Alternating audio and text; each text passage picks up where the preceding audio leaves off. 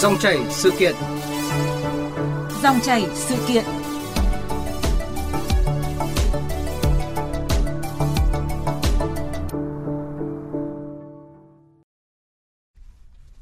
quý vị và các bạn, thời gian qua rất nhiều ca sĩ nói riêng, nghệ sĩ Việt Nam nói chung đã có nhiều đóng góp cho nghệ thuật nước nhà. Những hoạt động nghệ thuật vì cộng đồng, phi lợi nhuận trong bối cảnh đời sống kinh tế xã hội khó khăn do đại dịch Covid-19 khẳng định rõ điều này. Thực tế có một số vấn đề không lớn đang gây ra những hệ lụy không nhỏ, tác động đến tầm ảnh hưởng, sức đóng góp của đông đảo nghệ sĩ nói chung, ca sĩ nói riêng. Và dòng chảy sự kiện hôm nay xin được nhìn lại một số sự việc như thế. Ví dụ như sự việc đang được quan tâm tối ngày 3 tháng 9 vừa qua, ca sĩ Tuấn Hưng cùng một số các ca sĩ khác tổ chức biểu diễn tại ban công nhà riêng trên phố Hàng Khay, phường Tràng Tiền, khu vực Hồ Gươm, Hà Nội, bị Ủy ban Nhân dân quận Hoàn Kiếm, Hà Nội xử phạt hành chính vì tổ chức live show trái quy định với một số nguy cơ tiềm ẩn. Vâng, và mới đây thì nam ca sĩ đã có động thái rất là đáng hoan nghênh trên trang cá nhân, khẳng định với người hâm mộ và sẽ tiếp tục biểu diễn đam mê hơn, có trách nhiệm hơn, đúng quy định. Động thái này được cộng đồng và giới chuyên môn ủng hộ. Vậy làm thế nào để hạn chế những trường hợp tương tự? Và bên cạnh tinh thần trách nhiệm của nghệ sĩ công chúng thì rõ ràng còn là câu chuyện của cơ quan quản lý. Và hãy cùng chúng tôi bàn luận với khách mời là Phó Giáo sư Tiến sĩ Bùi Hoài Sơn, Ủy viên Thường trực Ủy ban Văn hóa Giáo dục của Quốc hội. Mời quý vị và các bạn đóng góp ý kiến qua đường dây nóng là 0243 5563 563 và 0243 934 1040. Trước hết thì trân trọng cảm ơn ông Bùi Hoài Sơn đã tham gia bàn luận nội dung này. Vâng, xin chào biên tập viên Thu Trang, xin chào quý vị thính giả. Thưa ông, là Góc Ban Công, một chương trình biểu diễn có thể nói là khác biệt của nam ca sĩ nổi tiếng Tuấn Hưng đang là chủ đề bàn tán của khá nhiều người dân. Ví dụ như một vài thông tin sau mà chúng tôi ghi nhận được, xin mời quý vị và các bạn hãy cùng nghe. Vụ việc này cũng không ổn lắm, chẳng hạn như ngoài đường có một người mà kéo thùng loa hát thôi cũng đã gây tiếng ồn ào khó chịu rồi, nữa là đây là tụ tập, mà tụ tập với số lượng rất là đông. Có cái vụ việc xảy ra có sẽ hoảng loạn và sẽ xảy ra là dẫm đạp lên nhau. Cái hành động tự phát như thế theo tôi là cũng không nên được xảy ra như lần nữa. Tôi thấy thì sự việc vừa rồi cũng không nên phản ứng quá. Nếu thực sự mục đích là biểu diễn nghệ thuật miễn phí và mang tính cống hiến cho cộng đồng, tôi không đồng ý với cái việc mà biểu diễn tại nhà riêng như vậy, trực tiếp gây ảnh hưởng đến các cái hộ dân xung quanh. Ảnh hưởng trực tiếp là thứ nhất là đến người già cần sự yên tĩnh để nghỉ ngơi, và thứ hai là trẻ em, thực sự là rất mất trật tự và gây rối loạn đấy. Tôi rất là đồng tình và đem lại một cái giá trị về tinh thần cũng như là đem lại một không gian nghệ thuật rất là mở. Vâng, có lẽ là ông cũng đã biết về chủ đề này rồi đúng không ạ? Trong bối cảnh mà nhiều ca sĩ còn biểu diễn chụp giật và cắt xê là chính, thì sau Góc Ban Công được nhiều người ghi nhận và một số ít vẫn còn băn khoăn ạ. Vâng, đây là một cái chủ đề khá là nóng trong thời gian vừa qua và nó liên quan đến quản lý văn hóa, thế nên là tôi cũng biết khá rõ về cái trường hợp này. Nam ca sĩ đã hát ở ban công nhà mình, có sự tham gia của bạn bè và thu hút rất nhiều khán giả đến. Các cái khán giả thì cũng có những cái rất là thích thú với lại cái mô hình này. Những cái người xung quanh nhà của nam ca sĩ thì cũng có những cái phản ứng tích cực đối với lại cái câu chuyện của nam ca sĩ, và họ nhiều khi cho rằng là nó không ảnh hưởng gì nhiều đến cái không gian riêng tư của họ, những cái sinh hoạt chung của họ, nhưng mà vẫn bị xử phạt theo quy định của thành phố, và nam ca sĩ đã bị phạt 12,5 triệu đồng và chắc chắn là nam ca sĩ đã có những cái bài học kinh nghiệm liên quan đến cái câu chuyện này. Tôi thì tôi thấy rằng là nó cũng có những cái lý do hợp lý từ phía các cơ quan quản lý nhà nước. Vâng, thưa ông nghĩ như thế nào khi đây không phải là câu chuyện mới ạ? Đúng như vậy, tức là trong cái loại hình nghệ thuật biểu diễn nó nói chung hay là nghệ thuật công cộng nói riêng ấy, thì đây không phải là một hiện tượng mới. Cái xử phạt này ấy thì là nó tương đối mới thôi. Tại vì là gần đây thì Ủy ban Nhân dân thành phố Hà Nội mới ban hành cái quyết định số 21 năm 2022 vào tháng 5. Trong cái quy định đó thì nêu rõ những cái hình thức xử phạt các cái hành động được phép và không được phép ở cái không gian phố đi bộ và cái khu vực phụ cận.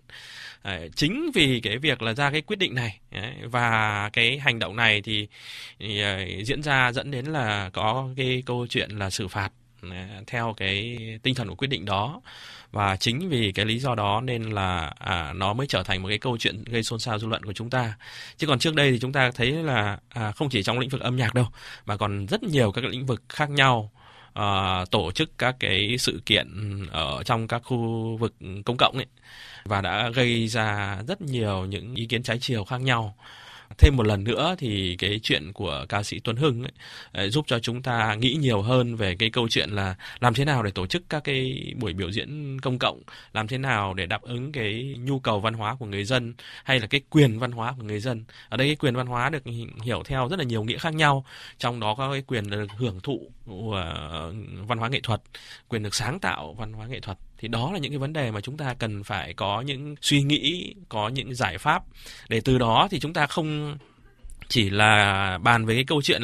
là một trường hợp ca sĩ này hay trường hợp ca sĩ kia biểu diễn ở chỗ này hay ở chỗ khác, mà cái giải pháp đấy sẽ mang tính tổng thể để cho chúng ta tránh phải rơi vào những cái sự việc cụ thể như thế này nữa. Vâng,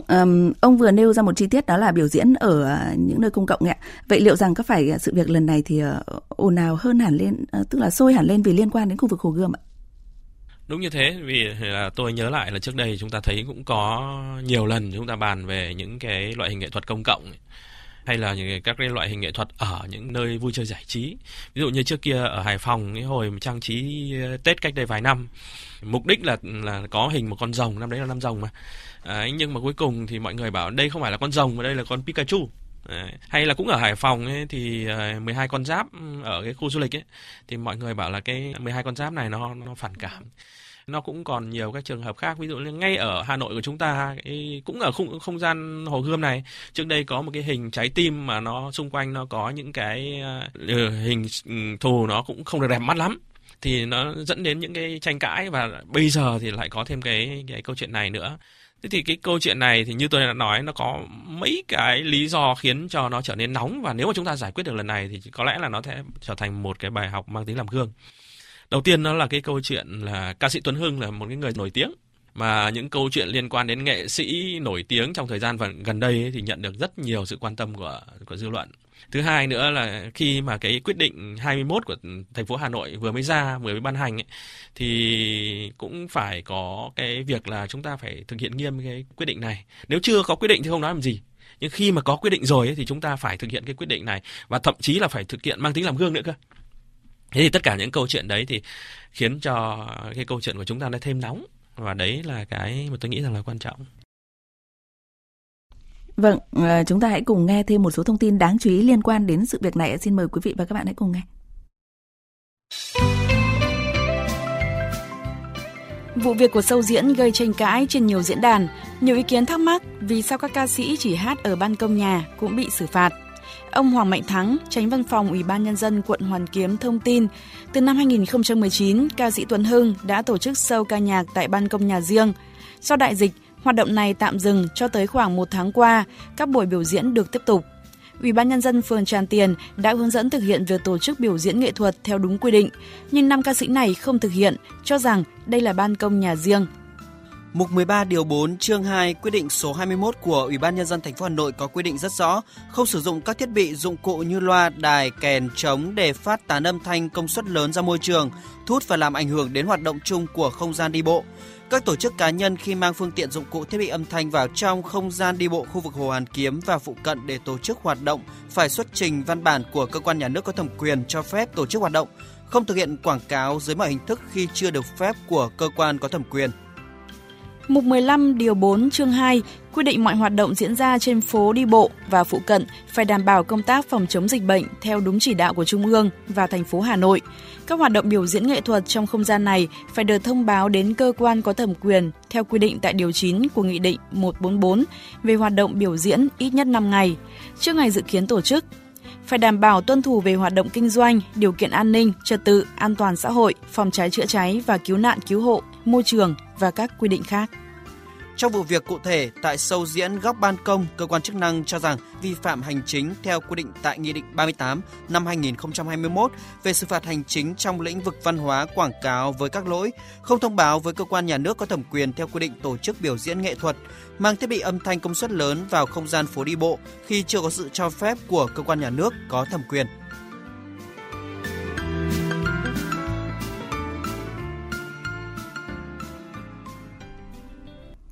Vâng, thưa ông ạ, sau khi soi chiếu các quy định của pháp luật thì cơ quan chức năng đã ban hành quyết định với mức phạt là 12,5 triệu đồng. Ông nhìn nhận mức xử phạt hay là hình thức xử phạt này nói lên điều gì ạ? Mặc dù là một lần nữa thì tôi phải khẳng định là chúng ta đang nói về một sự việc đã qua với những động thái rất là tích cực từ người vi phạm để cùng nhìn lại để cho các hoạt động biểu diễn nghệ thuật nói chung thì sẽ ngày càng đẹp hơn. Tất nhiên là cái mức xử phạt như thế nào ấy, thì nó phụ thuộc rất nhiều vào các cái quy định. Tại vì là chúng ta làm gì cũng thế thôi, cũng phải thượng tôn pháp luật. Khi mà cái hành động này nó trong một cái khung phạt như thế nào thì chúng ta chỉ có thể phạt được như thế. Giống như là cái câu chuyện là chúng ta thấy là xử phạt 25 triệu ở trong thành phố Hồ Chí Minh với cái triển lãm tranh không phép chẳng hạn. Hay là cũng có rất nhiều những cái xử phạt khác. Tức là cái mà chúng ta nhấn mạnh ở đây tức là các cái hình thức xử phạt là nó có những cái quy định của nó. Còn cái câu chuyện là nó ở một cái mức thấp ấy thì đúng là chúng ta thấy trong rất nhiều các cái xử phạt của chúng ta cái mức xử phạt nó còn quá nhẹ, nó chưa đảm bảo được cái tính răn đe của các cái hình thức xử phạt này. Tất nhiên thì đây là trường hợp xử phạt đầu tiên. Các cái xử phạt này thì phải dựa trên khung, nhưng mà cũng từ cái câu chuyện này thì chúng ta cũng có thể là rút ra được những cái bài học kinh nghiệm để lần sau chúng ta có thể có những cái thay đổi để có một cái hình thức nó xử phạt mang tính là có cái tính chế tài và cái tính mà răn đe nhiều hơn, để từ đó tránh cái tình trạng là người ta cứ làm rồi xong người ta đang nộp tiền phạt, coi như cái việc là xây dựng thương hiệu bằng một cái hành động nó không đẹp. Thì tôi nghĩ rằng là đây cũng là một cái vấn đề mà chúng ta phải suy nghĩ. Vâng, thưa ông, là đáng nói là cho tới bây giờ thì mới có hình thức xử phạt rõ ràng, và như ông nói là lần đầu tiên có cái hình thức xử phạt này đấy, thì ông lại suy nghĩ như thế nào về điều này? Tôi nghĩ rằng là với những trường hợp mà tái phạm ấy, thì sẽ phải có những hình thức tăng nặng để cho người nghệ sĩ người ta ý thức hơn về cái trách nhiệm xã hội của mình. Vì người nghệ sĩ ấy, là những cái người mà nhận được rất nhiều sự quan tâm của công chúng. Họ là tấm gương, họ ảnh hưởng đến nhận thức, lối sống, hành vi của công chúng. Chính vì thế nên là khi mà người nghệ sĩ họ ứng xử đúng chuẩn mực, họ là một cái tấm gương tốt cho mọi người ấy, thì họ có tác động lan tỏa rất là lớn. Từ đó thì chúng ta xây dựng một cái môi trường văn hóa xã hội nó lành mạnh hơn. Chính vì thế nên là xã hội luôn luôn mong muốn rằng là các nghệ sĩ thể hiện tốt cái vai trò của mình. Và đó là lý do tại sao thì chúng ta luôn mong muốn rằng là các cái hành vi lệch chuẩn của các cái nghệ sĩ phải xử phạt rất là nặng. Nặng hơn so với lại những người khác, để từ đó mang tính chất là có thể răn đe, làm gương để họ không phạm phải những sai lầm đó, để cho xã hội của chúng ta thực sự lấy nghệ thuật để làm một cái yếu tố định hướng đạo đức cho con người. Lấy như chúng ta vẫn thường nói là nghệ thuật là cái đẹp, mà cái đẹp thì cứu rỗi thế giới. Thế thì nghệ thuật mà các nghệ sĩ là những người đại diện cho nghệ thuật đó thì phải thực sự là những người đem những cái giá trị chân thiện mỹ đến cho công chúng, đến cho xã hội. Và đó là lý do tại sao thì tôi mong muốn rằng là chúng ta có những hình thức xử phạt làm gương, nghiêm minh. Và những cái trường hợp mà tái phạm ấy, thì lại càng phải có những cái chế tài nặng hơn, để từ đó thì giúp cho chúng ta có một cái nền nghệ thuật nó vì con người, nó vì hướng đến những giá trị tốt đẹp trong xã hội. Vâng, thưa ông, vậy vấn đề chính theo ông là gì để cho thời gian tới thì các hoạt động biểu diễn nghệ thuật vì cộng đồng với những mục đích tốt đẹp ban đầu thì luôn mang lại những kết quả tốt đẹp trọn vẹn? Đây thì mục đích có thể tốt, nhưng mà cái cách thức làm nó không phù hợp ấy, thì nhiều khi nó cũng không tốt. Thế thì chúng ta ở đây chúng ta cần phải làm cho tất cả các thứ nó đều tốt, từ mục đích tốt đến cái phương tiện thực hiện nó tốt. Thế thì như trong cái quyết định 21 của thành phố Hà Nội chẳng hạn ấy, thì cũng đã có những cái hướng dẫn nó khá là, tôi tự nghĩ rằng là khá là rõ ràng và chi tiết ấy. Ví dụ như là nếu mà tổ chức biểu diễn chẳng hạn thì phải báo cáo trước 5 ngày. Hay là không được sử dụng những cái âm thanh quá to, kích thích âm thanh chẳng hạn. Thế thì nếu mà chúng ta biết được rằng ấy là cái mong muốn, cái mục đích của chúng ta là tốt, phục vụ cộng đồng, có thêm một cái hoạt động giải trí lành mạnh để tạo ra cái sức hấp dẫn đối với lại cái khu vực phố đi bộ đó, thì chúng ta cần phải có một cái sự hợp tác với lại các cái bên liên quan, đặc biệt ở đây là cái bộ phận mà quản lý cái phố đi bộ đó, để cho họ cùng với lại ca sĩ có thể là chuẩn bị một cái địa điểm nó tốt này, rồi thì an toàn về giao thông này, rồi thì phòng cháy chữa cháy này, vân vân. Đặc biệt là như chúng ta thấy trong thời gian vừa qua, những cái câu chuyện phòng cháy chữa cháy là những cái vấn đề mà chúng ta thấy rằng là nghệ thuật nó không chỉ là câu chuyện liên quan đến một mình nghệ thuật, mà nó liên quan đến rất nhiều các yếu tố khác nhau, từ an toàn an ninh cháy nổ này, giao thông này, hay là những cái bức xúc của những cái người khác nhau. Đấy, thế thì nếu mà chúng ta đã biết là khi mà chúng ta tổ chức một cái buổi biểu diễn nghệ thuật của chúng ta nó liên quan đến rất nhiều những thứ như thế, thì để cái buổi biểu diễn nghệ thuật của chúng ta nó tốt hơn thì chúng ta cần phải có một cái sự giúp đỡ của tất cả mọi người. Và nếu chúng ta ý thức được về câu chuyện như thế thì những cái mục đích của chúng ta tốt, cái phương tiện của chúng ta tốt thì xã hội được hưởng lợi. Mọi người đều thấy rằng là cái điều này đem lại những cái tác dụng tích cực cho mọi người. Và cái điều này thì nó rất tốt cho chúng ta. Và tôi thấy rằng là tất nhiên là cái trường hợp này là cái trường hợp mà không ai mong muốn, nhưng nó cũng là một cái trường hợp rất tốt để chúng ta trở thành một cái ví dụ, để từ đó các cái buổi biểu diễn sau này của các nghệ sĩ khác chẳng hạn, họ cũng có được cái bài học làm gương này, để từ đó thì chúng ta có được một cái phố đi bộ nó thực sự là đáp ứng được những cái nhu cầu của chúng ta, nó thực sự giúp có một cái không gian sáng tạo, giải trí, là một cái điểm nhấn cho Hà Nội cũng như là các cái đô thị khác có thể học hỏi. Vâng, rõ ràng là câu chuyện thì ban đầu điển hình là của phố đi bộ Hồ Gươm, và câu chuyện là từ một ví dụ là show diễn góc ban công, nhưng mà rõ ràng là sau phân tích của ông thì cho thấy đây không còn là chuyện riêng của một quận huyện nào hay là của một ca sĩ nào nữa rồi. Đúng như vậy, nó liên quan đến rất nhiều đến cái quản lý văn hóa, đặc biệt là câu chuyện của nghệ thuật công cộng. Vì rõ ràng rằng là trong thời gian vừa qua thì chúng ta nói khá nhiều đến nghệ thuật công cộng, và nghệ thuật công cộng thì cũng phát triển rất là nhiều. Nhưng mà bây giờ quản lý cái nghệ thuật công cộng đấy như thế nào? Vì bây giờ nghệ thuật công cộng của chúng ta nó không còn gói gọn ở trong như là nghệ thuật bình thường hàn lâm khác, ở trong một cái nhà hát hay là ở trong một cái không gian mà đã chuẩn bị các cái điều kiện tiêu chuẩn cho nó rồi. Thì nghệ thuật công cộng lại còn là nó phải phù hợp với lại thẩm mỹ công cộng nữa cơ. Mà thẩm mỹ công cộng thì chúng ta biết rồi, là công chúng thì có rất nhiều những cái đối tượng sở thích, thị hiếu khác nhau. Bây giờ làm sao để vừa mắt được rất nhiều người như thế thì nó là một cái chuyện khó hơn rất là nhiều so với việc là chúng ta đưa đến một cái triển lãm, ở đó chỉ có một cái nhóm đối tượng người ta thích xem cái loại tranh đó người ta đến, hay là ở một cái rạp hát mà những cái người thích nghe cái loại đấy thì người ta mới mua vé vào. Thì đó là cái câu chuyện mà chúng ta phải bàn trong thời gian sắp tới, và câu chuyện này thực sự quan trọng khi mà chúng ta phát triển văn hóa, khi mà chúng ta đang ở trong một cái thời cơ rất là thuận lợi để phát triển văn hóa, và các cái loại hình sản phẩm và dịch vụ văn hóa đang bùng nổ rất là nhiều. Và khi mà trong cái quá trình bùng nổ như thế thì quản lý văn hóa của chúng ta phải làm sao để theo kịp, thậm chí là có thể phải đón đầu để tạo điều kiện cho các cái hoạt động nghệ thuật nó phát triển. Thì đó là cái mà chúng ta cần phải nhấn mạnh từ một cái ví dụ cụ thể này. Vâng, thưa ông, là ông vừa nói là cần làm sao để cho quản lý văn hóa theo kịp với sự phát triển của văn hóa, với những xu hướng văn hóa đấy ạ. Thì điều đó đồng nghĩa với việc là quản lý văn hóa hay là quản lý nghệ thuật biểu diễn nói chung thì đang có những bất cập. Chi tiết hơn là như thế nào ạ, thưa ông? Đây chúng ta thấy là trong cái xu thế quản lý văn hóa ấy, thì nó có 3 cái xu thế rất là quan trọng để chúng ta hướng đến. Cái đầu tiên ấy là câu chuyện là tăng hậu kiểm và giảm tiền kiểm. Tức là chúng ta phải tạo điều kiện tối đa cho các cái hoạt động văn hóa, miễn là các cái hoạt động này không vi phạm pháp luật. Tất nhiên không thể nói rằng là tăng hậu kiểm thì không có nghĩa là tiền kiểm. Có nghĩa rằng là chúng ta đưa ra một số những cái quy định,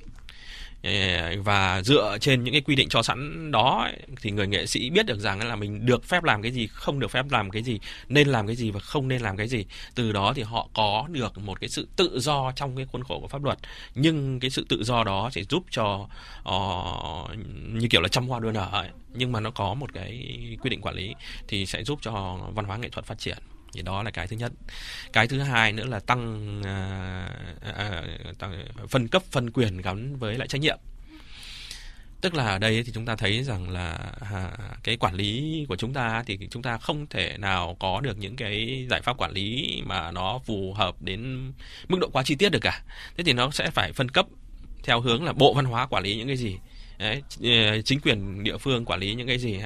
đây cụ thể là sở văn hóa cái quản lý những cái gì, hay là tất cả những quản lý những cái gì, để tránh câu chuyện là đùn đẩy tất cả lên bộ rồi đùn đẩy tất cả lên chính phủ. Thì